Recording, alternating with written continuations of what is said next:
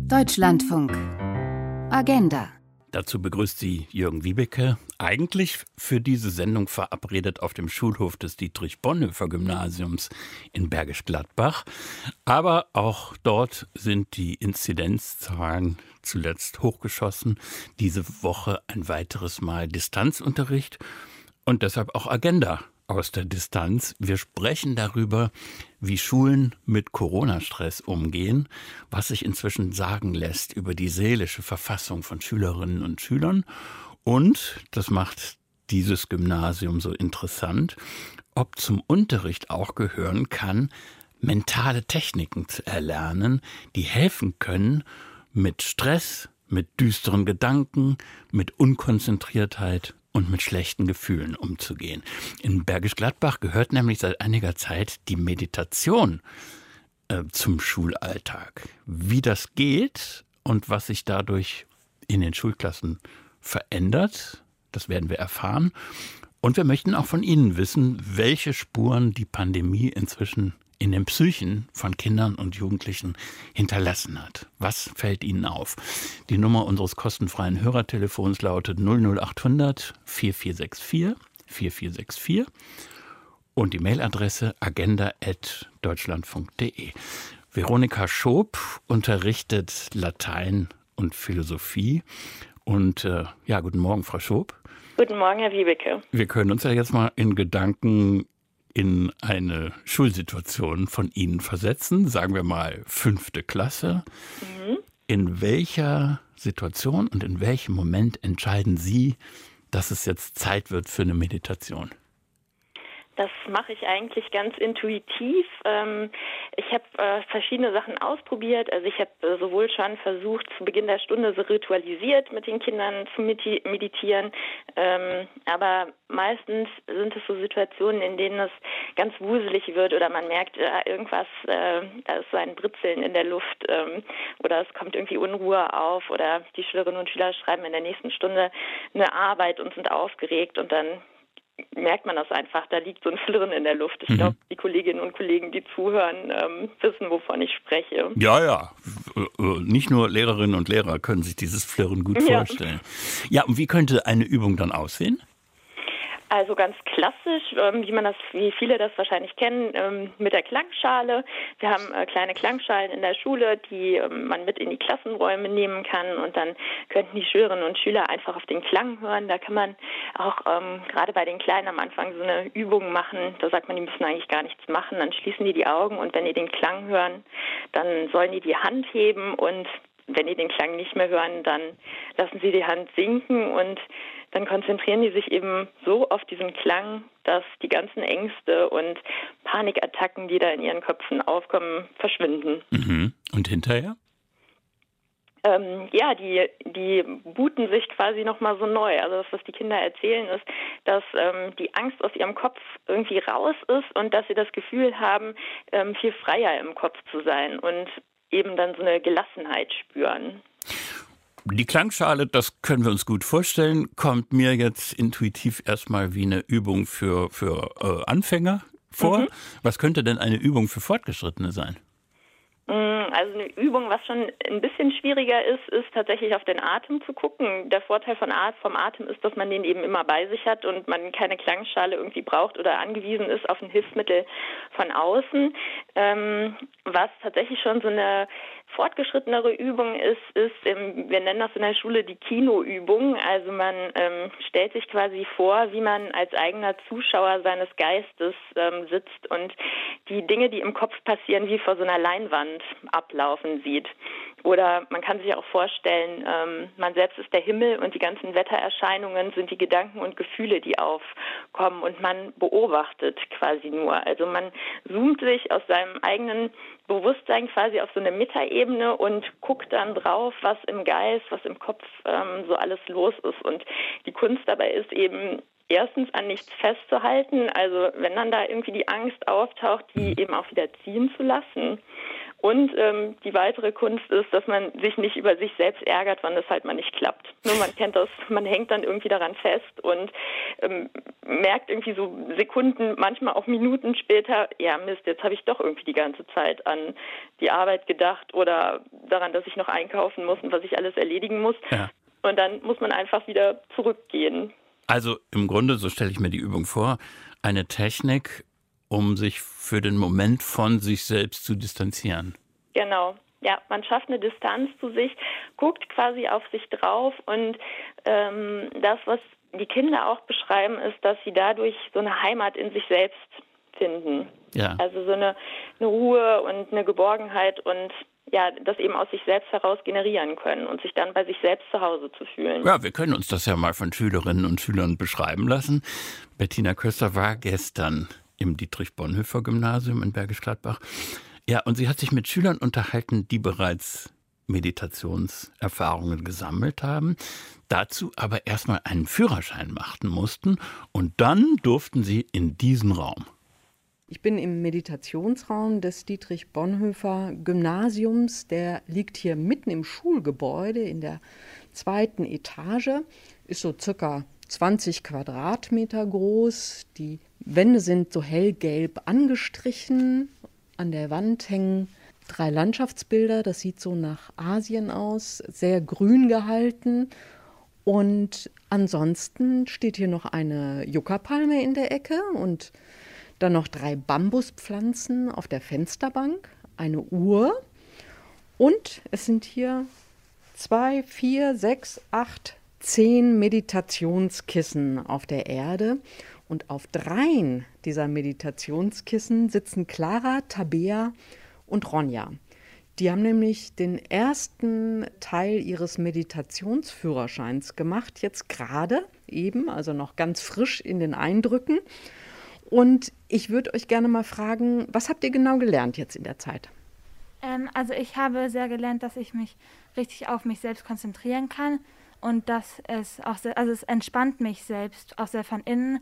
Und das ist auch, wie Frau Schob auch immer sagt, es gibt so einen Affen in sich, in dem Kopf und der schmeißt du mit Gedanken rum und diesem Affen habe ich eben auch jetzt eine Banane gegeben und jetzt ist er ganz ruhig und ich kann mich ganz richtig entspannen jetzt. Wie war es für dich? Es war auch sehr entspannt, besonders weil es auch sehr viel Spaß macht.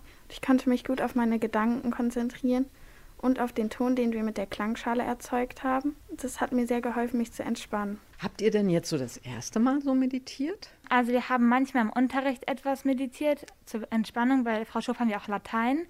Und ähm, sonst gab es auch mal in der fünften Klasse, da gab es auch eine Meditations-AG. Ihr sitzt ja jetzt hier auf diesem Meditationskissen, so auf der Erde, die Beine aneinander gewinkelt. Ist das bequem? Also ich finde das sehr, sehr bequem. Und also ich finde auch, man kann sich dann viel besser so entspannen. Also es gibt ja so manche Positionen, da sitzt man dann so und dann schläft man fast ein. Aber bei der Position, da ähm, entspanne ich mich und kann mich auch richtig auf mich selbst konzentrieren. Was ist denn noch wichtig, wenn, wenn man so sitzt auf dem Kissen? Also ich finde es wichtig, dass man aufrecht sitzt und so wie Clara schon gesagt hat, nicht so sitzt, dass man schon einschlafen könnte. Diese Sitzhaltung entspannt halt auch. Und man kann sich irgendwie besser konzentrieren, wenn man so sitzt, anstatt so auf einem Stuhl. Ihr habt ja einmal meditiert, kurz eine Minute ohne irgendein Geräusch, wo ihr einfach nur auf euch geachtet habt. Und dann mit der Klangschale danach. Habt ihr da einen Unterschied feststellen können? Ja, wenn man sich auf die Klangschale konzentriert, dann ist man viel fokussierter auf eine Sache und ich finde, dabei entspannt man sich noch mal mehr, als wenn man einfach nur darauf achtet, was man denkt oder fühlt oder hört. Ist auch so eine Unterstützung vielleicht, um, um ruhiger zu werden? Ja, also definitiv mit der Klangschale, da kann man sich viel besser, also konzentriert man sich auf diesen einen Ton und dann blendet man alles andere aus und dadurch wird man viel konzentrierter und kann man, also ich finde, ich kann mich dadurch auch besser entspannen als wenn ich ohne irgendetwas meditiere, weil dann denke ich an viele verschiedene Sachen und mit der Klangschale halt nur an diese eine Sache und dann ähm, entspanne ich mich direkt wieder. Wie ist es für dich? Ich finde es auch entspannender mit dem Ton, weil man konzentriert sich nur auf eine Sache und selbst wenn man abweicht, kann man immer wieder zu dem Ton zurückkommen.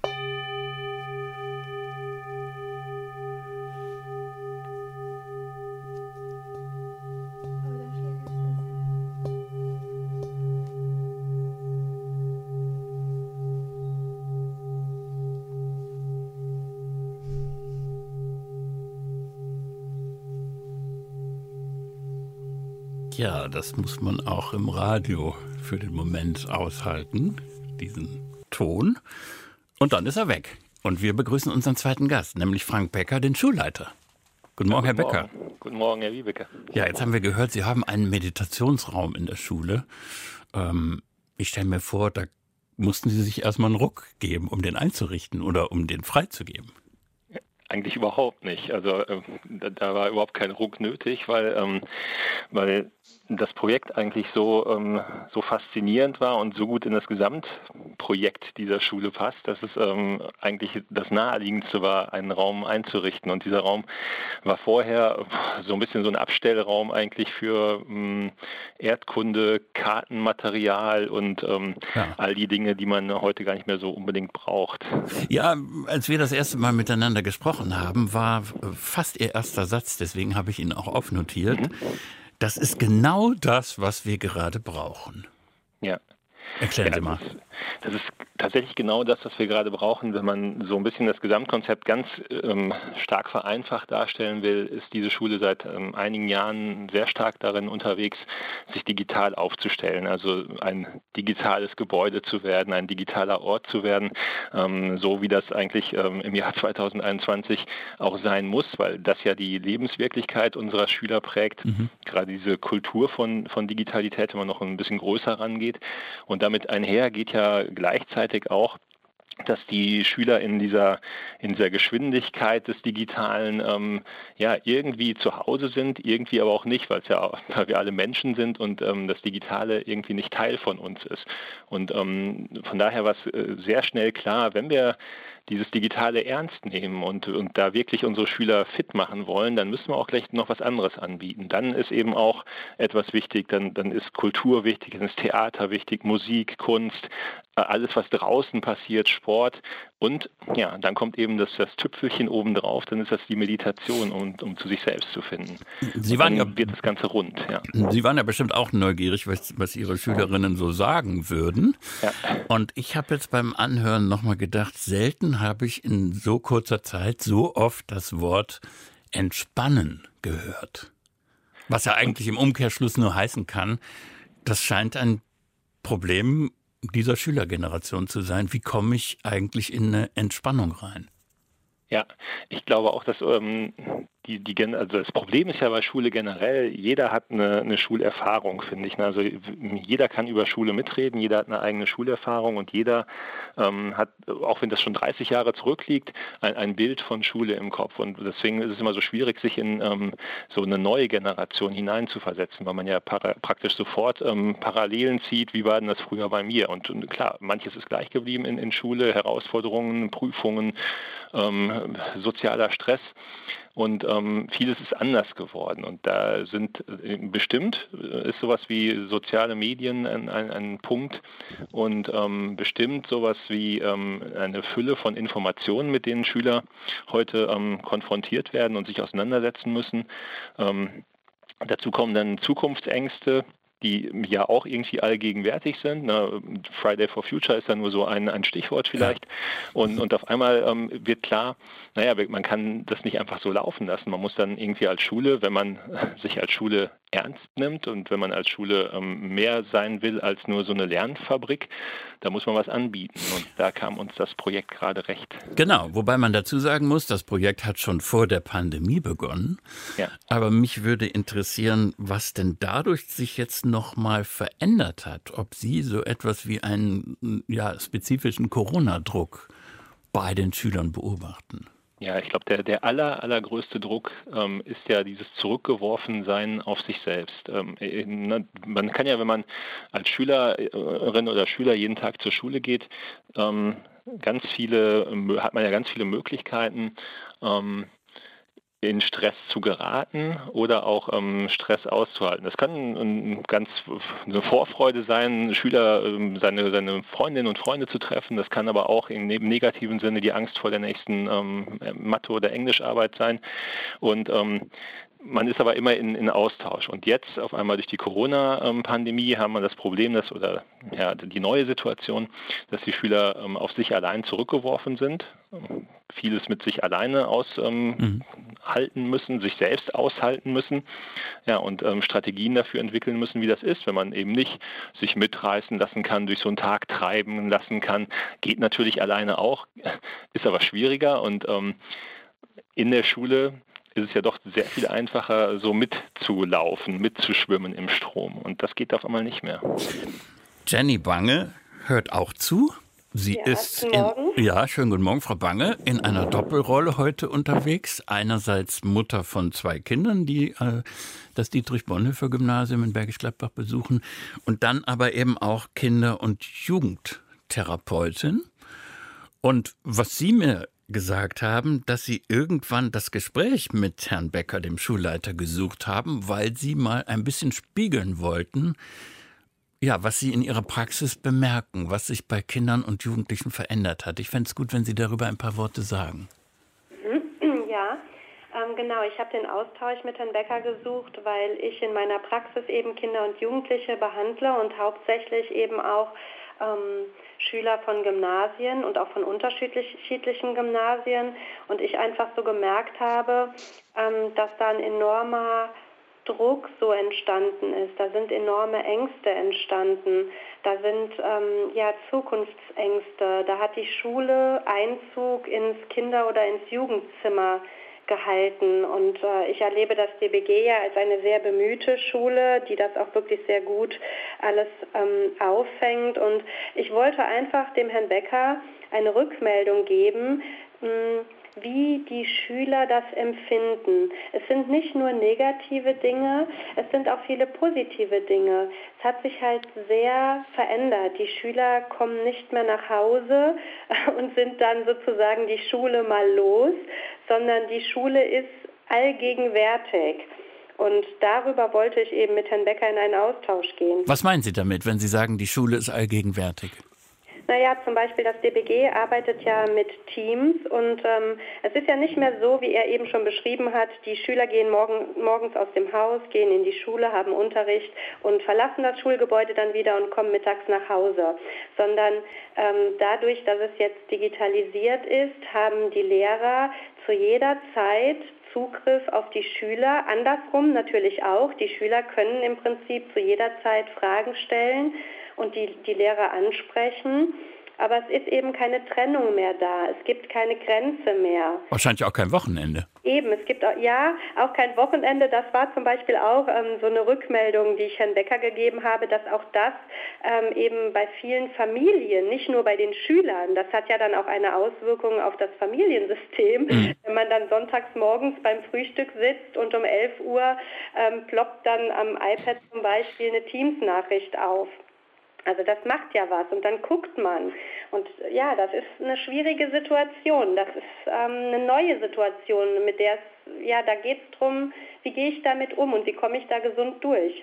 Wir werden gleich von Herrn Becker hören, wie er darauf reagiert hat. Aber mich würde noch interessieren, äh, welche Auffälligkeiten Sie registrieren in Ihrer Praxis als Therapeutin, was sich geändert hat durch die Pandemie. Also ich, ich erlebe eine enorme ähm, soziale Unsicherheit. Ähm, ja, depressive Symptome haben zugenommen, Traurigkeit, Ängste, alle Art von Ängsten. Ähm, Essstörungen haben zugenommen. Das sind so die Störungen oder die Auffälligkeiten. Ne? Man kann nicht immer direkt von einer ausgewachsenen Störung sprechen in meinen Augen, aber das sind, das sind Auffälligkeiten, die ich beobachte. Und die Kinder werden doch auch immer jünger. Da habe ich gestern noch mal drüber nachgedacht. Wenn Sie vorstellig werden bei Ihnen. Ja, genau. Das ist jetzt was, was tatsächlich in den letzten Wochen ähm, bei mir in der Praxis auf jeden Fall auffällig und neu ist, dass die Kinder wirklich schon ähm, ab dem sechsten Lebensjahr kommen. Das mhm. hatte ich in den letzten fünf Jahren bei mir in der Praxis so nicht. Herr Becker, als dann ähm, Frau Bange bei Ihnen war oder wie auch immer Sie Corona-gerecht miteinander gesprochen haben, ähm, und Ihnen das mitgeteilt hat. Äh, also die Schule wird allgegenwärtig. Was haben Sie daraus für sich mitgenommen und für Schlüsse gezogen? Das ist ein Problem ja, das wir im, im Lehrerkollegium ähm, vorher auch schon diskutiert hatten, weil natürlich durch ähm, diese neue Struktur ähm, sich ja auch nochmal, äh, auch bei den, bei, dem, bei den Lehrerinnen und Lehrern, diese Trennung von beruflichem und privatem ähm, als zunehmend schwieriger gestaltet hat. Wir haben da lange darüber diskutiert und ähm, es gibt tatsächlich nicht so eine ganz einfache Lösung dafür. Die, ich meine, man, man könnte ja sagen, es wäre vielleicht eine ganz einfache Lösung zu sagen, ähm, ab 5 Uhr nachmittags äh, ähm, ist das aus und da ist kein Lehrer mehr zu erreichen. Dann gibt es aber Kollegen, die sagen, nee, meine Arbeitszeit ist ähm, deutlich später. Ich mich, nehme mir meine Pause zwischen 5 und 6 Uhr und, und mhm. sitze, sitze abends um 8 gerne wieder. Ähm, von daher wird es ganz schwierig. Das heißt, ähm, da kommt wieder dieser Punkt Selbstverantwortung mit rein. Wir haben im Lehrerkollegium, also von dieser Seite der, ähm, des, des Pultes sozusagen nochmal ähm, überlegt, dass... Wissen Sie was? Äh, die Überlegung sparen wir uns auf. Okay. Bis nach den Nachrichten. Und Sie haben schon gemerkt, äh, wir machen heute zwei Dinge. Wir wollen darüber sprechen, wie ist die Corona-Situation für die Schüler und dann eben auch, was kann Meditation leisten. Unser Hörertelefon 00800 4464 4464 und die Mail an agenda.deutschlandfunk.de. Lernen in unsicheren Zeiten, wie Schule mit Corona-Stress umgeht. Das ist unser Thema heute in Agenda. Und wir hören, welche Erfahrungen das Dietrich Bonhoeffer Gymnasium in Bergisch Gladbach damit gemacht hat, mentale Techniken in den Unterricht zu integrieren. Dort gibt es einen Meditationsraum und in mancher Unterrichtsstunde werden Meditationsübungen trainiert. Was halten Sie von dieser Idee? Hat die Meditation oder sollte sie ihren Platz in der Schule haben? Und wie beobachten Sie die psychisch veränderte Situation von Schülerinnen und Schülern. Dazu sind Sie eingeladen, auch Stellung zu nehmen in dieser Sendung. Die Nummer unseres kostenfreien Hörertelefons lautet 00800 4464. 4464 und die Mailadresse agenda.deutschlandfunk.de. So, Frank Becker, Schulleiter. Äh, wir waren an dem Punkt, äh, dass wir gehört hatten, die Schule sei allgegenwärtig, weil eben durch digitalen Unterricht ja die Trennung zwischen Arbeit und Leben, sag ich mal, oder Lernen und Leben für die Schüler nicht mehr so gut gelingen kann. Und jetzt Ihre Schlussfolgerungen. An dem Punkt waren wir. Ganz genau. Also die, die große ähm, Herausforderung da besteht ja darin, jetzt ähm, die Schüler in die Lage zu versetzen, Verantwortung zu übernehmen. Ähm, wir sind ja sozusagen als Schule jetzt Teil der Social-Media-Kommunikation der Schüler geworden. Ne, vor Corona war das vielleicht deren ähm, ureigener Bereich, da hatte die Schule nichts zu suchen, jetzt sind wir mit da drin und das ähm, hat die, die Chance, das muss man glaube ich auch positiv sehen, ähm, gemeinsam mit den Schülern verantwortungsvollen Umgang dann auch zu erarbeiten und zu leben und zu lernen. Äh, genauso für, für die Lehrer die, und Lehrerinnen und Lehrer, die das ja auch lernen müssen, jetzt zu sagen, wann ist Schluss, wann ist mal gut, ähm, wo sind die Grenzen. Ja. Und ähm, da sind wir in die Welt der Schülerkommunikation sozusagen reingekommen und das kann ja auch ganz viele Vorteile haben. Unser vierter Gast ist Uwe Meyer, Neurologe. Er ist Präsident des ZNS-Spitzenverbandes und ZNS steht für Zentralnervensystem. Tag, Herr Meyer. Guten Morgen, Herr Wiebeke. Jetzt sollten Sie uns erklären, inwiefern Sie als Neurologe ähm, interessiert sind an dem Meditationsprojekt dieser Schule. Was ist es, worauf Sie schauen und worauf Sie neugierig sind? Also, ich bin, finde das ein fantastisches Projekt, weil unser Gehirn und der menschliche Geist ist ja darauf optimiert, uns an widrige Lebenssituationen anzupassen, dass wir unser Leben planen können, dass wir unsere Herausforderungen meistern. Und das Gehirn macht das fantastisch mit seinen 100 Milliarden Nervensystem, mhm. äh, Nervenzellen. Äh, äh, äh Aber ähm, das geht manchmal auch so Irrwege. Ne? Wir sind sozusagen von der Natur darauf äh, geprägt, dass wir Gefahren erkennen, dass wir Gefahren ausweichen. Das macht das Gehirn ganz besonders gut und es belohnt uns auch, wenn wir positive Erfahrungen machen. Das ist das Gehirn, was, was das macht es den ganzen Tag. Es bewertet. Ist eine Situation gut? Ist sie schlecht? Und daraus entstehen Muster. Und diese Muster bleiben nicht im Gehirn und im Geist, die sind auch mit körperlichen Zuständen verbunden, mit emotionalen Zuständen. Ja, wenn wir Angst haben, haben wir auch äh, äh, Stresshormone steigen. Das hat was mit unserem Immunsystem zu tun. Unsere Körperhaltung verändert sich. Das betrifft den ganzen Organismus. Und diese Muster verfestigen sich im Laufe unseres Lebens. Das können gute Muster sein oder aber auch schlechte Muster, die uns in die Irre führen und so Zustände von Verunsicherung, Angst äh, können sich dadurch ähm, versteifen, wenn man so will. Und das so, jetzt haben wir einen kleinen Exkurs in die Wissenschaft gemacht, genau. überraschenderweise. Aber wenn und Sie das beziehen auf die, auf die Lebensrealität der Kinder und Jugendlichen in den Schulen, von denen wir jetzt sprechen, was, was ist dann Ihr Ergebnis?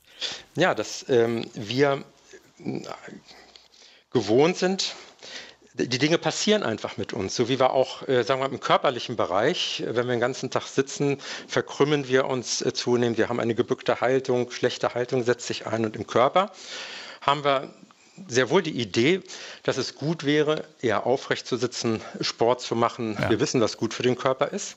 Und etwas Ähnliches haben wir für den menschlichen Geist nicht. Ja, also äh, wir benutzen den Geist und in der Schule benutzen wir ihn dazu, äh, die Lehrpläne zu füllen, die Leistungen zu bringen, die von uns erwartet werden und all diese Dinge.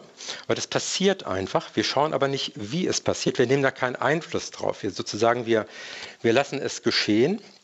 Und das führt manchmal auch zu Problemen, dass Verunsicherung Ängste überhand nimmt und diese Dinge geschehen einfach mit uns. Äh, und so wie wir uns nicht mit dem in schlechte Körperhaltung begeben sollten, sollten wir uns auch nicht in schlechte, ungesunde Geisteshaltung begeben. Und da kann man etwas gegen machen. Und dazu muss man in, das, in, den Geist hineinschauen. Und diese Techniken sind uralt und sehr etabliert. Und das macht man genau bei der Meditation. Und das ist gerade bei Schülern wichtig, weil da das Gehirn noch so schön formbar ist. Ja. Ne? Und ähm, deswegen sind, sind diese Projekte besonders wirksam. Also äh, die Idee dahinter, dass man möglichst früh in seinem Leben äh, vertraut damit wird, Einfluss zu nehmen auf die eigene Art zu denken, zu fühlen. Ja, was noch? mit anderen Menschen umzugehen. Ne? Ja. Es, ja, es, gehört ja nicht nur Geist, Psyche, Gehirn zusammen, sondern auch der Sozialraum, ne? wie wir mit anderen Menschen umgehen, ob wir gesunde Beziehungen führen können oder nicht, das prägt uns auch. Das macht uns auch krank, wenn wir uns einsam fühlen. Einsamkeit ist ja auch ein Riesenthema gerade. Gefühlte Einsamkeit führt zu einer 30 Prozent erhöhten Sterblichkeit. Das muss man sich mal vorstellen. Und das heißt, auch der Sozialraum gehört dazu und wie wir ähm, äh, Verbindung mit anderen Menschen aufnehmen. Auch das ist Teil der Meditation. Nun hat ja Herr Becker als Schulleiter vorhin schon damit begonnen, äh, Überlegungen dazu anzustellen, was ist eigentlich besonders an der jetzigen Schülergeneration? Da würde mich interessieren, was Ihre Antwort darauf ist, warum Sie sagen, das ist ausgerechnet heute dringlich, sich um solche mentalen Techniken zu kümmern. Ja, da sind wir sozusagen, ich bin ja Arzt und da würde ich erstmal eine Diagnose stellen und die ist hochspannend, weil eigentlich geht es uns ja gut. Wenn man mal die objektiven Daten nimmt, Bruttosozialprodukt, wir haben ein gutes Gesundheitssystem, aus dem Wasser hin läuft äh, Trinkwasser und all diese Dinge, da würden wir sagen, uns geht's gut. Und viele Menschen in der Welt beneiden uns darum. Und trotzdem ist die Unzufriedenheit irgendwie nicht so gut. Ja, man äh, spricht von, einer, von dem überforderten äh, äh, Subjekt. Wir sind alle mit dem Gefühl der Überforderung irgendwie im Gange und äh, Ängste breiten sich aus. Und das sehen wir, wir sehen, dass Burnout salonfähig ist. Ja, das, äh, überall ist das, ist das Thema. Äh, auch die Grenze dann in, ins, ins Krankhafte. Daraus erwachsen Depressionen. Und wir sehen in den in der Versorgung, dass Depressionen immer mehr nehmen und die Bedarfe an Psychotherapie steigt kontinuierlich. Die Zahlen sind da erschreckend, ja. Und ähm, das ist irgendwie erstmal so, ein, so paradox. Obwohl uns von den materiellen Werten her gut geht, mhm. scheint unsere Befindlichkeit äh, zu leiden. Und irgendwie haben wir darauf offenbar nicht die richtigen Antworten. Frau Schob, inwiefern wird über solche Dinge in den Schulen gesprochen? Was, was hören Sie und was spüren Sie?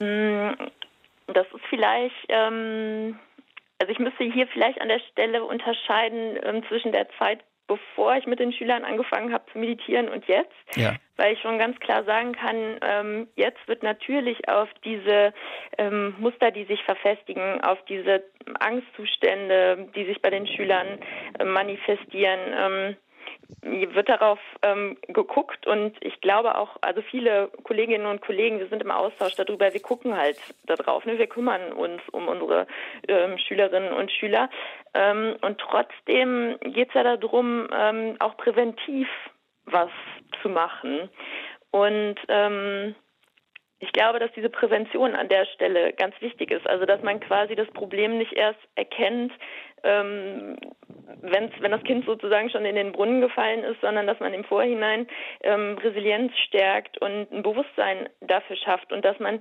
den Schülerinnen und Schülern auch ein Handwerkszeug ähm, mitgibt für ihr zukünftiges Leben, dass sie wissen, ähm, aus schwierigen Situationen kann ich mich aus eigener Kraft befreien.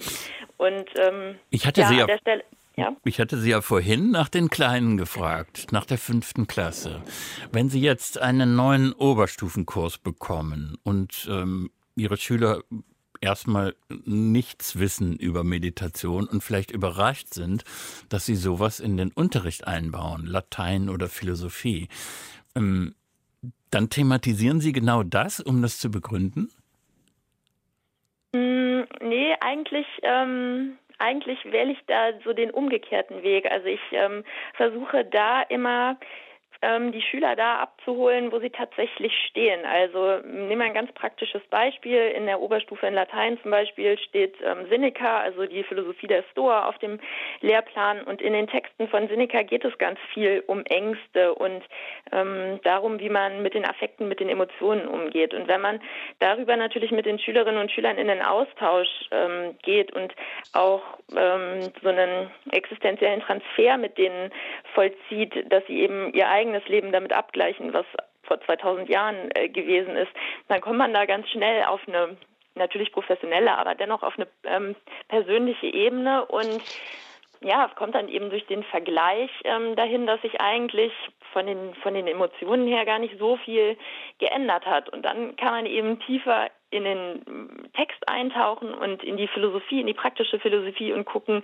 okay, was haben denn die alten Griechen, die alten Römer zum Beispiel dagegen gemacht? Was hatten die für Techniken? Und dann äh, wäre man genau bei so einer praktischen Anwendung. Dann wird die antike Philosophie lebbar gemacht und auch nutzbar gemacht. Ja, dann ist das vielleicht genau der richtige Moment, um die Schülerinnen und Schüler selber nochmal zu Wort kommen zu lassen. Äh, Bettina Köster, gestern an der Seite von denen, die bereits Gefallen an der Meditation gefunden haben und auch persönliche Veränderungen bemerken. Jetzt bin ich hier im Meditationsraum mit zwei Schülerinnen und einem Schüler verabredet. Die kamen hier rein und haben gesagt, bevor wir das Interview machen, wollen wir erstmal kurz meditieren, um runterzukommen. Macht ihr das im Alltag öfter? Ja, um runterzukommen, ganz genau. Ähm, ich mache das immer, wenn ich so ein bisschen ja, aufgewühlt bin, meistens abends, aber auch mal gerne hier äh, während der Schule, also in diesem Meditationsraum. Dean, du bist in der 11. Klasse und wie lange meditierst du jetzt schon? Ja, also Frau Schob hat das mal vorgestellt und seitdem haben wir, glaube ich, so alle äh, damit angefangen. Ich habe es in meinen Alltag integriert, ja, vielleicht so seit einem halben Jahr. Sag mal, wie du das integriert hast in den Alltag. Ja, also es ist immer abends und ähm, so nach dem ähm, Spazierengehen mit dem Hund äh, ist das eigentlich, habe ich mir das angewöhnt, ähm, danach kurz zu meditieren, manchmal länger, äh, manchmal auch nur ein paar Minuten. Ja, ich mache es auch nicht immer, aber ähm, es ist schon zu einer Gewohnheit geworden und es tut mir gut, ja. Maja und ähm, Sophie, ihr meditiert auch schon eine ganze Zeit. Wie hat sich da euer Alltag verändert durch, durch das Meditieren? Ähm, also ja, wir meditieren auch jetzt seit diesem halben Jahr, ähm, weil wir das mit Frau Schob in diesem Meditationsraum angefangen haben. Und also mir hat das dann echt relativ gut gefallen und ich finde, es ist einfach gut, um runterzukommen. Und bei mir baut es so Stress ab, auch wenn ich dann zum Beispiel in der Schule bin und äh, manchmal irgendwann die Aufgaben einem echt über den Kopf steigen, dann äh, kann man sich mal zwischendurch fünf Minuten hinsetzen und meditieren, um runterzukommen. Und da gibt es auch so Videos zum Beispiel im Internet, äh, wo irgendwer eine Klangschale anschlägt, weil ich jetzt keine Klangschale zu Hause habe. Aber ähm, ja, also mir hilft das total, Stress abzubauen dann zwischendurch oder auch manchmal vor der Schule, um aufzuwachen und äh, mit den Sachen anzufangen und so in den Tag zu starten. Jetzt haben wir ja sowieso gerade so ein bisschen eine stressige Zeit, sage ich jetzt mal. Und ihr könnt den Meditationsraum auch nicht wie gewohnt benutzen, weil ihr überwiegend zu Hause seid. Wie ist denn das dann? Also wir machen dann immer solche Meetings bei Teams und dann können die Leute, die Lust haben, in den Pausen einfach mal dazukommen und auch abschalten. Und Frau Schob macht dann manchmal auch die Klangschale oder wir hatten ja noch zwei andere Methoden mit dem Kino und auf den Atem achten. Und das macht einem auch dann so den ganzen Stress erstmal weg. Man kommt runter, kann sich woanders hinträumen so und ist nicht mehr so in diesem Schulumfeld, sondern taucht quasi in so eine entspannte Welt ein. Du hast jetzt gesagt, woanders hintauchen. Ist das denn ein Weggehen aus dem, aus dem Alltag bei der Meditation oder eher so ein bewussteres Bei dir sein? Also eher so beides gemischt, weil einerseits ist man komplett bei sich und kann sich auf die Sache und auf den eigenen Körper fixieren und konzentrieren, aber andererseits träumt man sich dann manchmal auch schon irgendwie weg und denkt halt auch nicht an die Aufgaben. Und das ist ja auch hier in der Schule im Meditationsraum. Es ist halt ganz und gar nicht wie alle anderen Klassenräume, sondern es ist einfach ein Raum, der nichts mit Schule zu tun hat, sondern zum Runterkommen auch geeignet ist. Und dadurch hat man dann auch nicht mehr das Gefühl, mit den ganzen Aufgaben und so konfrontiert zu sein. Dean, wie ist denn das für dich? Du hast auch online äh, schon mitgemacht bei den Meditationen. Was ist besser? Auf jeden Fall das äh, live zu machen, entweder dann, wenn Frau Schob äh, das äh, mit uns durchgeht, also die Meditation führt. Ähm, aber ich mache es ja auch schon selber ein bisschen und äh, ja, wenn alle äh, Geräte irgendwie abgeschaltet äh, sind, dann tut mir das am besten. Also die Online-Meditation kommt da nicht so ganz ähm, ran. Das heißt, das ist auch eine gute Hilfe für euch in dieser Corona-Stresszeit, sage ich jetzt mal? Ja, gerade wenn man dann von einem Meeting ins nächste Meeting muss, hilft es einem extrem, dann nochmal neue Energie zu tanken, auch so ein bisschen wie bei so einem Handy, was nochmal neu auflädt und dann neu angemacht wird, dass man dann nochmal noch besser im Unterricht dann konzentriert mitarbeiten kann. Was hat sich denn so für euch dann in der Schule verändert? Ähm, also es hat sich auch verändert, dass man so irgendwie konzentrierter ist, weil man so entspannt ist und auch bei Arbeiten, dass man viel mehr also aufschreiben kann, weil davor war ich irgendwie so hatte ich auf einmal nichts mehr im Kopf. Also da habe ich irgendwie alles vergessen. Und seitdem ich so meditiere, hat sich das verbessert von einer schlechten Note zu einer ziemlich guten Note. Sag mal welche. Also ich hatte davor so eine 4, 4 minus, 5, 5 plus. Und jetzt habe ich so eine 2 und manchmal auch eine 1 minus. In welchem Fach? Ähm, eigentlich so Hauptfächer, aber eher so Deutsch und Mathe. Das ist ja eine stramme Leistung, ne? Also so viel besser geworden. Und das kannst du tatsächlich auf die Meditation zurückführen? Ja, schon ziemlich. Und auch so mit, also auch das Meditieren, aber auch so das entspannte Reden mit Freunden und so, so mäßig. Das hat mich auch ziemlich entspannt. Du nickst? Also, ähm, bei mir ist es auch so, dass ich bei Klassenarbeiten auch immer nervös bin oder selbst wenn ich mich im Unterricht melde, habe ich halt Angst, dass meine Klassenkameraden mich auslachen, dass sie irgendwas halt von mich denken. Und beim Meditieren mache ich dann so, ähm, ich schließe meine Augen und denke, ich schaffe das, die werden nichts machen. Und so bin ich dann auch mündlich, aber auch von der Note halt besser geworden. Dies also zusammengetragen von Bettina Köster und noch zwei Namen, die gefehlt haben, von Schülerinnen Luna und Nohana haben auch von ihren Erfahrungen gesprochen. Äh, Frau Schob, Sie wussten auch nicht, was Sie da jetzt zu hören bekommen. Und was nochmal klar wurde, also dass, dass es da um sehr verschiedene Ziele geht, die man über die Meditation ja, versucht zu erreichen. Ja, genau. Also ich, ähm, es wurde jetzt in den Beiträgen deutlich so der das eine, was Meditation bei den Schülerinnen und Schülern bewirkt, ist, dass sie durch die Meditation vor Klassenarbeiten oder vor stressigen Situationen eben nochmal runterfahren und diesen Affen, der die Angst schmeißt, sozusagen loswerden und sich dann ähm, mit fokussiertem Geist auf die Arbeiten konzentrieren. Das mit dem Affen, das müssen Sie nochmal erklären. Okay, ja, das, ähm, der Affe, ähm, das ist so das Bild, was ich den Schülerinnen und Schülern immer erkläre. Also wenn man quasi ähm, in seinen Kopf so reinguckt, dann ähm, ist da ja irrsinnig viel los. Also man kann das im Selbsttest mal ausprobieren, setzt sich einfach ein, zwei Minuten hin, schließt die Augen und guckt einfach mal, was da so kommt. Und dann kommen da ja Gedanken, Gefühle, Körperwahrnehmungen, man hört irgendwelche Geräusche. Und man hat das Gefühl, dieses Chaos, was im Kopf entsteht, gar nicht ähm, bewältigen zu können. Und das Bild ist eben, dass da ein kleiner Affe, ein verrückt gewordener Affe sitzt, ähm, der die ganzen Sachen durcheinander schmeißt und die Meditation ist sozusagen das Futter für den Affen. Also man gibt dem Affen mhm. eine Banane, lenkt ihn ab und ähm, fokussiert ihn auf etwas und ähm, kommt eben so aus dieser Gedankenschleife raus. So, nun wollen wir ein bisschen telefonieren nach Berlin. Herr Pessing meldet sich. Ich grüße Sie, Herr Pessing. Guten Tag. Guten Tag. Sie haben zugehört und ich wollen zugehört, etwas ja. kommentieren. Ja, die, gleich am Anfang der Sendung war ja die Frage, welche möglichen Veränderungen oder Auswirkungen ich als Elternteil beobachtet habe bei meinen Kindern ja. oder bei meinem Kind in dem Fall.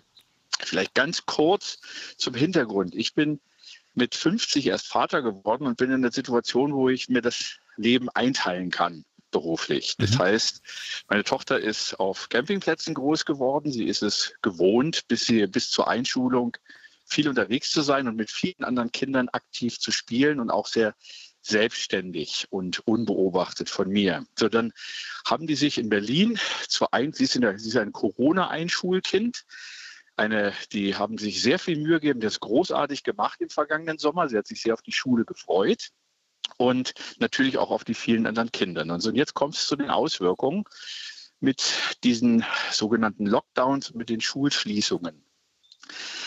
Ähm, ich glaube, beobachtet zu haben, dass äh, es fast beunruhigend ist es für mich zu beobachten, wie meine Tochter immer mehr Zeit glücklich mit sich selbst verbringen kann. Sie ist gut ausgestattet, sie hat ein Kletterzimmer, also im Zimmer kann sie klettern, sie kann spielen, wir machen viele Sachen zusammen.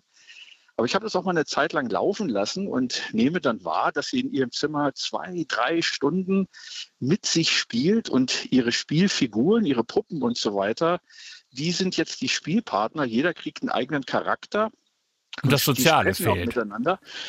Ja, und ähm, die, äh, das, bei dem Sozialen ist es dann so, dass sie eben gelernt hat, sehnsuchtsvoll, wenn wir draußen im Wald sind, auf Spielplätzen sind, andere Kinder anzuschauen, mich dann anzuschauen und zu fragen, ob sie denn jetzt dahin gehen darf. Wir verständigen uns mit den Eltern sehr häufig. Mhm. Aber das ist schon mal eine Auswirkung. Sie rennt also nicht mehr einfach los, sondern es gibt diese vorsichtige Annäherung. Und dann kam es auch schon zu Fällen, wo sie gefragt hat, willst du mit mir spielen? Und das Kind dann sagen musste, nein, meine Mama will das nicht. Ich muss wenigstens, ich muss Abstand halten. Ich darf nicht mit anderen Kindern spielen. Und was ich ähm, persönlich in dieser ganzen Zeit vermisst habe, ähm, der, der, der, vor allem der, so der Zeit seit ähm, Juni letzten Jahres ist, dass also diese Sozialorganisation, es gibt Eventmanager, es gibt Menschen, die wissen, wie sowas geht, dass die also auch die Schulen dadurch entlasten, dass es zu einem erhöhten Sozialkontakten kommt. Und ich bin etwas unsicher, ähm, dass sie auf der einen Seite auch sehr glücklich mit sich selber sein kann, obwohl sie es eben gewöhnt ist, eigentlich von sich aus sehr, sehr viele Sozialkontakte aufnehmen zu können. Also Ihre Tochter hm, hat ein verändertes Verhalten. Wahrscheinlich wird sie das mit vielen anderen Kindern teilen. Ja, Frau Bange, vielleicht kann ich Sie an der Stelle äh, um einen Kommentar bitten, weil Sie das ja als Kinder- und Jugendpsychologin auch äh, Tag für Tag erleben werden, dass sich Verhaltensweisen notgedrungen verändern. Ja, das ist tatsächlich so. Und das ist auch das, was ich sehr bedauere schon seit letztem Jahr, dass äh, die Kinder waren meiner Meinung nach ähm, von Anfang an nicht im Fokus. Äh, das, ähm, was der Hörer beschreibt, ist ja ähm, eine Veränderung der Bedürfnisse. Ähm, dieses, äh, die Tochter spielt gerne mit anderen Kindern und mag soziale Kontakte, was ja auch sehr gesund ist und auch ganz wichtig für eine gesunde Entwicklung. Und jetzt weiß sie gar nicht, sie ist verunsichert, sie hat wahrscheinlich auch Angst. Ähm, äh, wie soll ich jetzt das nächste Mal auf ein Kind zugehen? Also das ist was, was ich hier auch beobachte, eben was ich eben sagte, diese soziale Rückzügigkeit, mhm. dass Kinder, die vorher ganz aktiv waren und ganz agil und äh, lebensfroh, ähm, dann durch so eine Situation, die der Zuhörer beschrieben hat, äh, meine Tochter fragt ein anderes Kind, möchtest du mit mir spielen? Und die Mutter sagt, ähm, äh, oder das Kind sagt, sagt, meine Mama sagt, ich darf nicht. Das ist was, was es vorher so nicht gab, zumindest nicht in diesem Kontext. Gibt es andere Beispiele dafür, dass Sie merken, dass Bedürfnisse sich verändern? Ja, absolut. Also wir hatten ja ähm, dieses Jahr das Glück oder das Pech, wie man es auch immer sagen möchte, äh, dass es auch geschneit hat. Und ähm, ich habe viel gehört danach an dem Wochenende, dass äh, Kinder hier saßen und auch Eltern berichteten zum Beispiel, ah, es schneit, wie toll, wir können raus Schlitten fahren gehen. Und dann im selben Moment der Satz kam, ach nee, ich darf nicht. Nee, nee, ach, ich will auch eigentlich gar nicht in den Schnee. Mhm. Also die Kinder stellen Bedürfnisse, die sie spüren, zurück. Kinder haben das Bedürfnis, draußen zu spielen. Jugendliche haben das Bedürfnis, sich zu treffen. Die wollen sich kennenlernen, die wollen Beziehungen eingehen. Und all das wird verboten. Es gibt aber auch keine Alternativen. Es wird nichts angeboten. Und das gehört zu einer gesunden Entwicklung dazu. Und das bedauere ich sehr tatsächlich, dass das so einfach ähm, weggestrichen wurde, ohne jegliche Alternativmöglichkeit. Ja, ähm, wir waren ja vorhin an dem Punkt äh, zu sagen, dass äh, Meditation, ich versuche den Bogen nochmal zu schlagen, ähm, verschiedene Ziele gleichzeitig verfolgen kann. Wir hatten zuletzt den Affen im Kopf, also zerstreute Gedanken. Und das jetzt zielt nochmal auf das Soziale. Und das werden wir nach den 11 Uhr Nachrichten nochmal aufgreifen, diesen Punkt. 00800 4464 4464 wäre Ihre Nummer, falls Sie noch äh, etwas sagen wollen zur Situation von Schülern oder eben zur Idee der Meditation. Und dann nach den Nachrichten. Deutschlandfunk. Meditieren gegen Schulstress, erst recht in Corona-Zeiten und dann notfalls eben digital. Wir erfahren heute, in welchen Situationen Meditationsübungen im Schulalltag helfen können. Eine Praxis, die am Dietrich-Bonhoeffer-Gymnasium in Bergisch Gladbach erprobt wird. Und wir sprechen darüber, welchen Corona-Druck, das Wort ist ja vorhin schon gefallen, Schülerinnen und Schüler erleben. Zur Schlussrunde von Agenda begrüßt Sie noch einmal Jürgen Wiebeke. Ja, das letzte Stichwort vor den Nachrichten war, war veränderte Bedürfnisse und eine Veränderung des Sozialverhaltens. Uwe Meyer, Sie als Neurologe, ich glaube, sollten dazu etwas sagen. Sie werden das auch aufmerksam registriert haben. Ja, also was wir erkennen jetzt ist in der Corona-Krise natürlich, dass sich unsere Lebensumstände auf einmal gedreht haben. Ne? Wir haben uns sicher gefühlt mit all dem Wohlstand. Und ich habe vorhin schon gesagt, trotzdem war da ein Gefühl von Angst, Verunsicherung. Und jetzt, nachdem sich die äußeren Bedingungen äh, so verändert haben, sich verändert haben, wir sind im Lockdown, haben nicht mehr die sozialen Kontakte, sind wir noch mehr auf uns zurückgeworfen und vieles, was vorher schon im Argen lag, das wird jetzt sozusagen freigelegt, auch das, was nicht so richtig äh, stimmt. Und wir haben uns eigentlich, sind darauf programmiert, dass wir unsere Lebenszufriedenheit immer darauf, ähm, darüber äh, herstellen wollen, indem wir die äußeren Umstände richten. Wir orientieren uns materiell und eine gute Karriere, guter Job und all diese Dinge und hoffen, dass wir damit glücklich und zufrieden sind. Und diese Rechnung, die geht nicht immer auf. Dazu gehören natürlich auch tolle Beziehungen, toller Freund, tolle Ehe und all diese Dinge. Mhm. Und diese Rechnung, ähm, die scheint irgendwie nicht aufzugehen, weil die Bedingungen können wir nicht immer optimal herstellen. Wir können nicht immer alles nach unseren Bedürfnissen äh, ausrichten, sondern wir müssen auch lernen, mal mit Situationen umzugehen, wenn etwas nicht richtig gut läuft. Das ist nun mal Teil des Lebens. Und da müssen wir auf ähm, Ressourcen zurückgreifen, die in uns liegen. Ne? So ich verstehe ich das so. Äh, Sie wollen verhindern, dass man äh, innerlich gegen Verhältnisse rebellieren kann, die sich nicht ändern lassen und empfehlen stattdessen wie soll ich sagen, sowas wie ein Selbstmanagement? Genau das. Ne, vor, vorhin kam ja schon das Stichwort Resilienz. Wie können wir uns gegen widrige Umstände einfach widerstandsfähiger machen? Ne? Sozusagen gutes Immunsystem der Psyche herstellen. Ne, wir können nicht immer die Bedingungen optimal herstellen, also müssen wir auch daran arbeiten, uns an widrige Bedingungen anzupassen. Dazu braucht es Techniken, ein Selbstmanagement, Praktiken, wir würden sagen, der, der Selbstfürsorge. Und im äh, Psychotherapeutischen spricht man auch von Selbstwirksamkeit. Ich begreife mich selbst als selbstwirksam. Es gibt einen schönen Vergleich. Vorne kam, vorhin kam auch schon das Stichwort Prävention. Wir können natürlich warten, dass wir zum, äh, zum Zahnarzt gehen, bis alle Zähne kariös sind. Aber besser ist es, wir putzen uns täglich selber die Zähne. Und das kommt gar nicht dazu. Ja?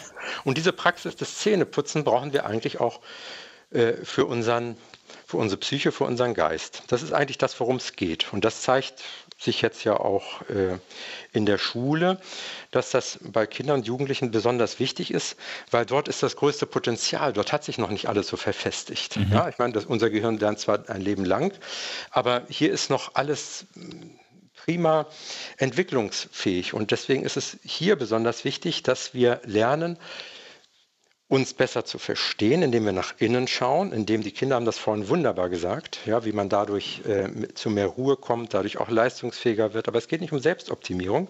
Es geht darum zu verstehen, was passiert da eigentlich in mir? Und wenn ich das verstehe, kann ich auch besser mit kritischen Emotionen umgehen. Das zeigt auch die Meditationsforschung, dass das gelingt, dass Menschen, die meditieren, besser Emotionen regulieren können. Und es zeigt auch, dass wir gesündere Beziehungen aufnehmen können, indem wir nicht nur nach innen gucken, nicht nur gut, was ist für meine Bedürfnisse gut, sondern auch für die Bedürfnisse der anderen. Und da sind wir bei dem sozialen Aspekt. Genau. Ja, Annette Tiergarten meldet sich. Ach so, da war noch eine Anmerkung. Frau Schob, Sie waren ja, das, ne? Genau, ich ähm, wollte an der Stelle eigentlich nochmal genau das unterstreichen, ähm, was Uwe Meier gerade gesagt hat. Und ähm, da vielleicht auch nochmal kurz auf die Hörer, äh, auf den Hörerbeitrag eingehen. Also ähm, Kinder sind ja unglaublich agil, was so Änderungen von außen angeht, sowohl in die eine als auch in die andere Richtung. Also zumindest im Normalfall. Da kann die Frau Bange bestimmt ähm, mehr zu sagen. Und ähm, der Hörer hatte ja beschrieben, dass seine Tochter spielt und auch ähm, so mit sich irgendwie spielt. Und ähm, wenn wir jetzt mal so den Normalfall ähm, nehmen, also jetzt, ich rede jetzt nicht von krankhaften ähm, Dingen, aber ähm, Kinder haben ja diese, diese Fähigkeit, dass die noch ähm, ganz bei sich sein können und auch dieses versunkene Spiel in sich selbst haben. Und eigentlich ähm, auch im Schulsystem und in der Gesellschaft trainieren wir ja diese Flexibilität und diese Agilität ähm, systematisch ab. Also wir ähm, geben ja bestimmte Regeln von außen vor und ähm, ja, verlieren halt so dieses Gefühl und diesen Blick nach innen. Und da kann die Meditation eben einen wichtigen Baustein liefern, um diesen Blick nach innen wieder zu schulen und auch diese Bedürfnisse für sich selbst zu erkennen. So, Frau Tiergarten, Sie haben gewartet, jetzt sind Sie dran. Guten Tag. Ja, hallo. Ich hatte die Frage, und zwar, weil es hört sich ja für mich alles ganz toll an mit dieser Meditation und ich wollte jetzt mal fragen, ob es nicht überhaupt zu überlegen wäre, wenn das so viele gute Wirkungen hat, ob das nicht generell gut wäre, an Schulen einzuführen, einfach auch präventiv für seelische Erkrankungen oder eben Suchtgefahr und solche Sachen, ob man da nicht tatsächlich vielleicht auch ähm, ja was positiv, präventiv dann in, in diesen Bereichen bewegen könnte. Da fragen ja, wir jetzt mal den Schulleiter, würde ich sagen, äh, ob Sie auch über Ihre Schule hinaus wirken wollen und die Bildungslandschaft beeinflussen wollen. Unbedingt, an, an ganz vielen Stellen, wenn es geht. Und das ist äh, sicher eine davon. Ich glaube, es ist ganz, ganz wichtig, ähm, wenn, wenn Schule wirklich mehr als nur dieser, dieser Ort, dieses Gebäude sein soll, Angebote zu machen. Und ähm, ich glaube, dass die Meditation eins dieser Angebote ist, dass eine wirklich ähm, gute Schule auszeichnen kann. Und, äh, man muss ja sehen, vielleicht ist Meditation nicht für jeden Schüler die geeignete Variante. Vielleicht muss man sagen, es gibt noch ein Angebot im, im Sportbereich, wo man sich, wo Schüler vielleicht auch ähm, zu sich finden, äh, ihre, im, ja, sich selbst finden können und ähm, mit, mit sich selbst ins Reine kommen können. Und äh, so verschiedene Angebote zu haben in der Schule und Meditation eben als eins, ähm, was vielleicht nicht so ganz ähm, verbreitet ist, zu haben, das ist natürlich toll und es wäre schön, wenn da ganz viele Schulen das, äh, die Idee aufgreifen könnten. Ja, vielleicht passt zu dem, was Sie gesagt haben, eine Mail von Peter Klamser. Ähm, er schreibt nämlich, wer es eilig hat, soll sich Zeit lassen. Dieses Sprichwort sollte man immer beachten. Das hat mir gerade unter Stress viel geholfen. Es ist eben wichtig, dass man nicht nur die harten Kernkompetenzfächer der Schule beachtet, sondern gerade die Fächer, die einen sinnvollen Unterricht vorbereiten können. Dazu gehört Musik, Sport und eben auch solche Dinge wie Meditation, meint Peter Klamser. Dann ist nur die Frage, Herr Becker, ob das nicht genau die Bereiche sind, die in den vergangenen Jahren zugunsten dieser sogenannten harten Kernkompetenzfächer an Bedeutung verloren haben. Ja, das ist das, was, was Schule immer dann so, so tragisch macht, so ein bisschen auch, ne? wenn man so denkt, ähm, wir, wir achten sehr stark darauf, ähm, Richtung Abitur, was sind die Abiturfächer? Ähm, wir achten sehr stark darauf, äh, wie ist das mit der Versetzung, die auch fast immer an den, an den Kernfächern hängt, also an Englisch, Mathe, Deutsch, Latein.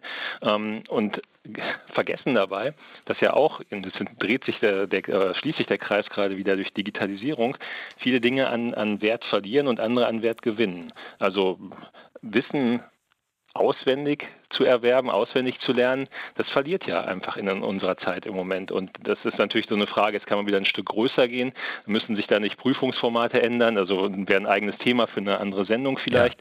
Ja. Ähm, aber ja, und da kommt eben der Punkt rein, alles, was äh, Zukunft Maschinen machen können, was, was digitalisiert werden kann, wird digitalisiert werden, darauf müssen wir uns einstellen. Und gleichzeitig kommt dazu, wenn alles digitalisiert werden kann und alles ähm, sich verändert, dann ähm, ist die Frage, was muss dann der Mensch in der Schule noch lernen und mitbekommen? Und ich glaube dann ja, kommen wir vielleicht wieder dahin, dass ähm, diese Fächer, das, das, was Sie gerade genannt haben, Musik, Sport, Kunst, Kultur, Theater, Meditation, ähm, an Wert gewinnen.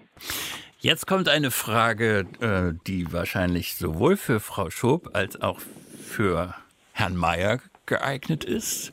Und zwar von Herrn Schürmann aus Duisburg. Er fragt oder er, er möchte die Gäste fragen, nach welcher Form und nach welcher Technik meditiert wird. Denn es könne ja auch schädlich sein und er verweist auf Warnungen von Benjamin Walker. Also muss Meditation ist ein weiter Begriff.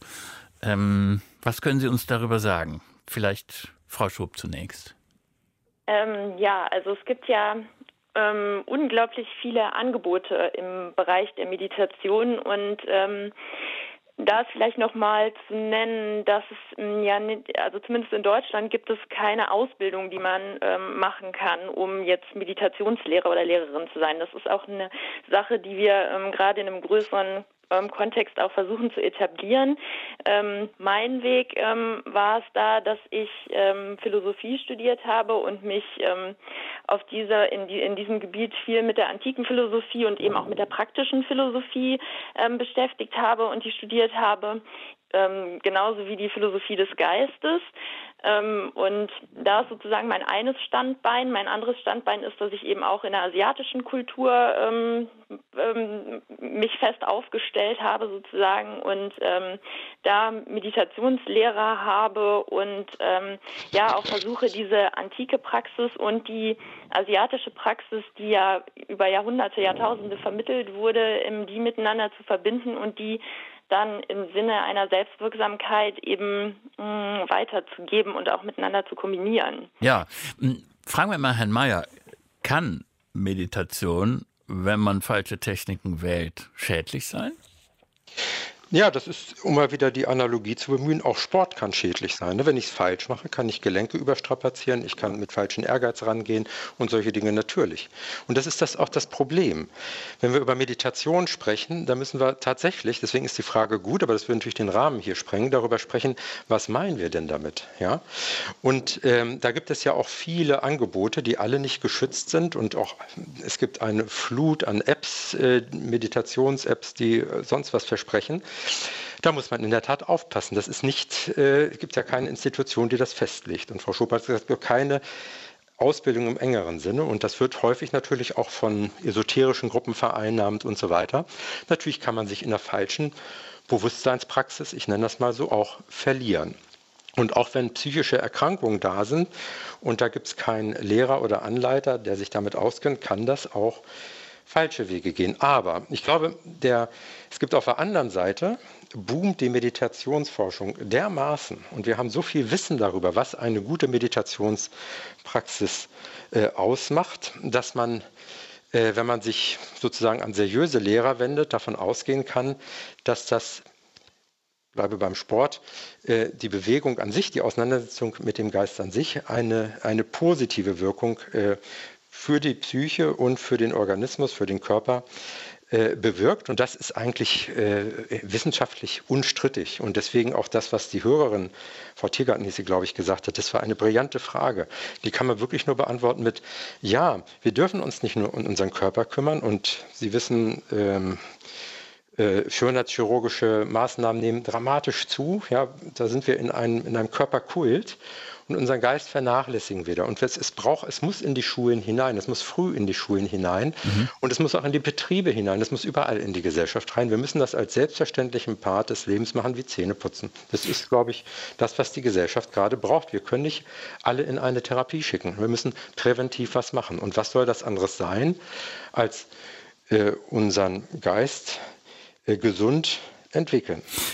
Genau, und ähm, vielleicht auch nochmal ergänzend, ähm, die Frage von dem Herrn Schümann aus Duisburg war ja auch, ähm, dass es äh, ja auch schädliche Richtungen annehmen kann. Und ich würde ähm, da noch ergänzend vielleicht hinzufügen, dass es ja umso wichtiger ist, dass es ähm, dann eine Ausbildung gibt, die ähm, standardorientiert ist. Also dass es Standards gibt, an denen sich diese Ausbildung orientiert, sodass ganz klar ähm, die, der Rahmen vorgegeben ist. Jetzt kommt ein Einwand beziehungsweise eine grundsätzliche Skepsis gegenüber Meditation im Unterricht und zwar von Axel Knappmeier.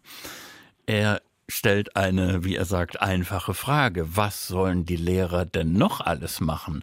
Verzeihung, ist das ein Scherz? Gibt es noch etwas wie Familie, Privatleben? Sprich, die Familie hat sich gefälligst um derartiges zu kümmern. Und dann äh, sagt er zur Meditation generell, äh, wie sollte ich welche Art von Meditationstechnik unterrichten? Und er sagt, äh, das seien äh, Übungen, die Kindern hochnotpeinlich sein können.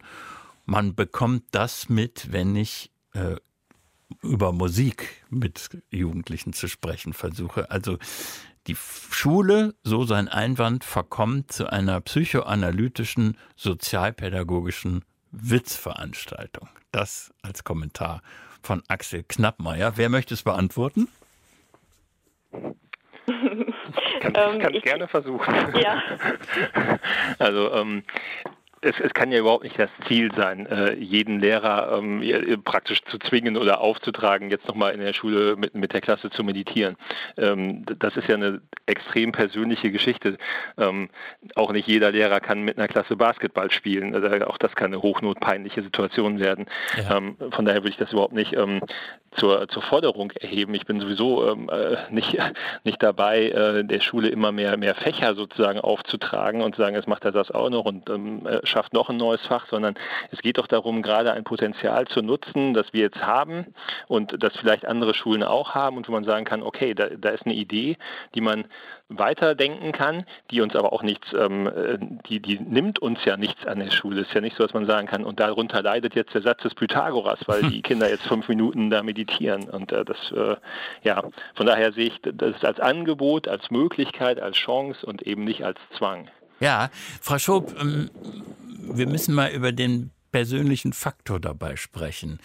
Denn äh, vorhin war ja die Rede davon, man versucht, wenn man jetzt selber nicht mehr Schüler ist, man versucht dann eben eine heutige Schülergeneration nach den eigenen früheren Maßstäben zu messen.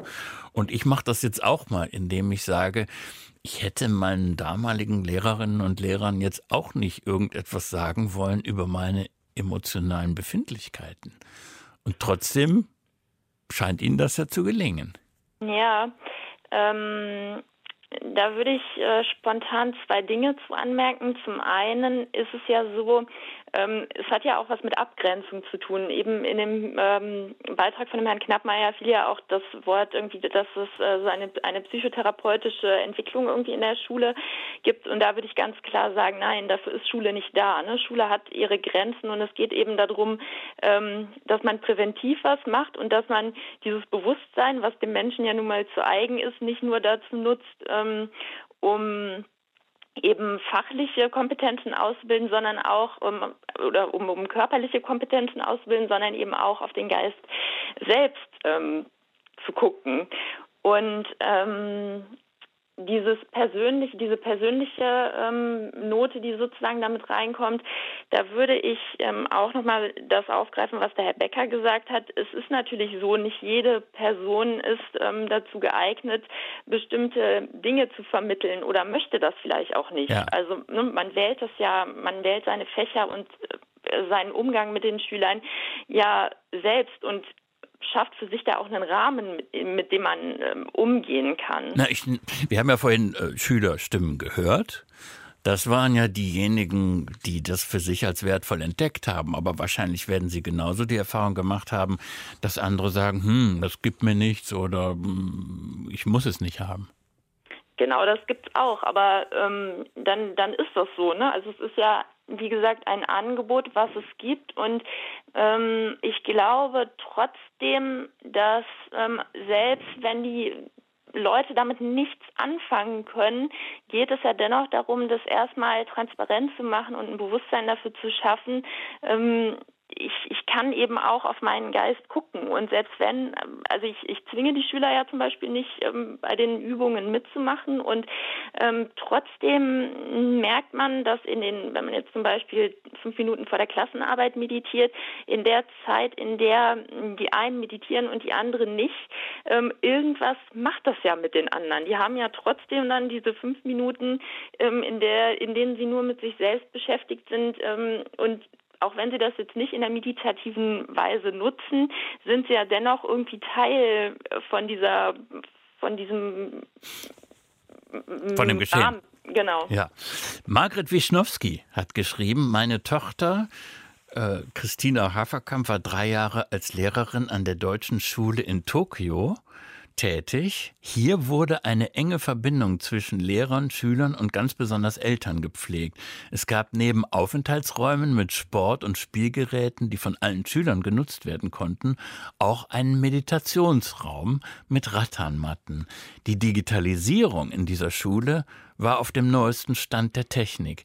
Ich denke, Anspannung und Entspannung in einem gesunden Verhältnis sollte angestrebt werden, schreibt Margret Wischnowski.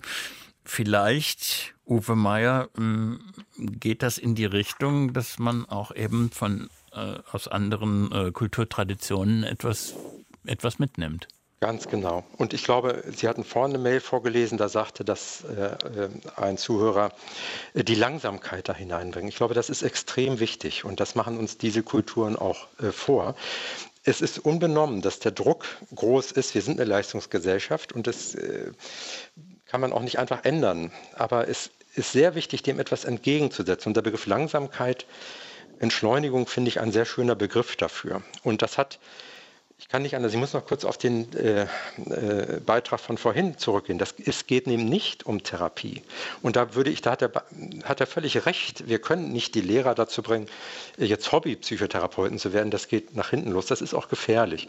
Aber Meditation und diese Ruheräume ist genau das nicht. Ja, es ist eine, etwas, was nur eine Anleitung ist, was die Schüler selber machen. Wenn es da äh, zu tatsächlich zu Problemen kommt, die Krankheitswert haben, dann braucht es auch eine professionelle therapeutische Begleitung. Das kann die Schule nicht leisten, das darf sie nicht. Ja, aber dieser andere Bereich, der ist so ein wichtiges Gegengift, sage ich mal, zu unserer Leistungsgesellschaft, dass ich denke, dass das eigentlich in jeder Schule selbstverständlicher Bestandteil sein sollte. Und äh, wenn man jetzt so vergleichen, kulturwissenschaftlich vorgeht, dann ist Japan ein schönes Beispiel, Neuseeland ein schönes Beispiel, dass man das anders machen kann und dass das sehr, sehr gute Effekte hat. Man sollte das idealerweise auch wissenschaftlich begleiten, damit eben nicht jetzt esoterische, pseudotherapeutische äh, Praktiken dort Einzug halten. Das braucht schon auch eine Qualitätskontrolle und das ist sehr wichtig. Ja, das ist so. jetzt nicht, dass man das einfach nur mit so einer Idee überzieht und jeder macht, was er will. Jetzt schaffen wir noch David Vogel in Berlin. Guten Tag, Herr Vogel. Ja, guten Tag in die Runde. Vielen lieben Dank äh, für die tolle Sendung. Äh, bin sehr erfreut, äh, dass das Thema hier so präsentiert aufgegriffen wird. Ähm, ja, möchte gern äh, einen Beitrag leisten und zwar von meiner eigenen Erfahrung berichten. Denn äh, bei mir war es so, dass ich äh, quasi in der Grundschule, es muss wohl dritte oder vierte Klasse gewesen sein, im Hort, äh, die schöne Erfahrung machen durfte, dass dort äh, Studierende quasi ähm, autogenes Training angeboten haben und ja, mir das sehr gut getan hat damals und ich auch da in den Leistungen dann besser wurde, aber mich auch allgemein wohl gefühlt, wohler gefühlt habe. Mhm. Und ähm, jetzt, äh, ja, jetzt bin ich mittlerweile äh, 38 und auch jetzt nutze ich noch manchmal Meditation, autogenes Training und äh, finde das sehr wertvoll und ähm, ja, finde schön, dass Sie das jetzt so verknüpft haben und äh, bin auch überrascht, was da möglich ist an Schulen und für meinen 15-jährigen Sohn äh, habe ich mir jetzt gedacht, könnte ich ja auch mal, wenn die Sendung jetzt kann man ja wahrscheinlich online nachhören, äh, kann man, ja. würde ich vielleicht mal den der Direktorin seiner Schule vorschlagen, ob sie das nicht einführen können. Also ich bin da sehr ja. angetan von ihrem Ansatz. Vielen Dank für den Beitrag, Herr Vogel. Und jetzt äh, haben wir gehört, man kann sogar noch früher ansetzen, nicht erst in der, äh, in der äh, späteren Schullaufbahn, sondern sogar schon in der Grundschule. Und Ihr Ideal, wenn ich das richtig verstanden habe, Herr Mayer, ist ja, dass es irgendwann in der Mitte der Gesellschaft landet, das, was wir heute besprochen haben. Ganz genau. Ne? Das ist, glaube ich, eine, wir müssen etwas gegen diesen Druck, gegen diese Ängste, gegen auch Körperfixierung, gegen Fixierung auf materielle Werte, auf Erfolg, auf Karriere, dem müssen etwas entgegensetzen, was uns in die Stille führt. Und dazu müssen wir in unseren Geist schauen können, was macht uns wirklich aus, was wollen wir wirklich. Und äh, das ist etwas, was man lernen kann. Und ich glaube, das ist etwas, was jeder Mensch braucht, weil jeder spürt doch irgendwie diesen Druck. Und die Zahlen, ich habe es eingangs gesagt, wenn man guckt, wie sich äh, Depressionen, wie die explodieren und wir dem gar nicht Herr werden. Das können wir als Ärzte, Psychotherapeuten auch nicht alles wegfangen. Man muss selber etwas machen. Und das ist, glaube ich, etwas, was jeden angeht. Das gehört in die Betriebe, ins Gesundheitssystem. Das gehört eigentlich, das gehört in die Schulen sowieso. In den Schulen ist es nochmal besonders schön, weil natürlich, klar, als äh, nirgend, zu keiner Zeitpunkt kann man so gut lernen wie als Kind. Das nehmen wir jetzt mal als Schlusssatz. Zu keiner Zeit kann man so schön lernen wie als Kind und in diesem Fall eben Meditation. Ja, das war Agenda. Ich sage nochmal, wer dabei war. Veronika Schob, Latein- und Philosophielehrerin. Frank Becker ist Schulleiter am Dietrich Bonhoeffer Gymnasium in Bergisch Gladbach. Jenny Bange ist Kinder- und Jugendpsychologin und Uwe Meier Neurologe. Für Agenda verabschiedet sich Jürgen Wiebeke mit Dank fürs Zuhören.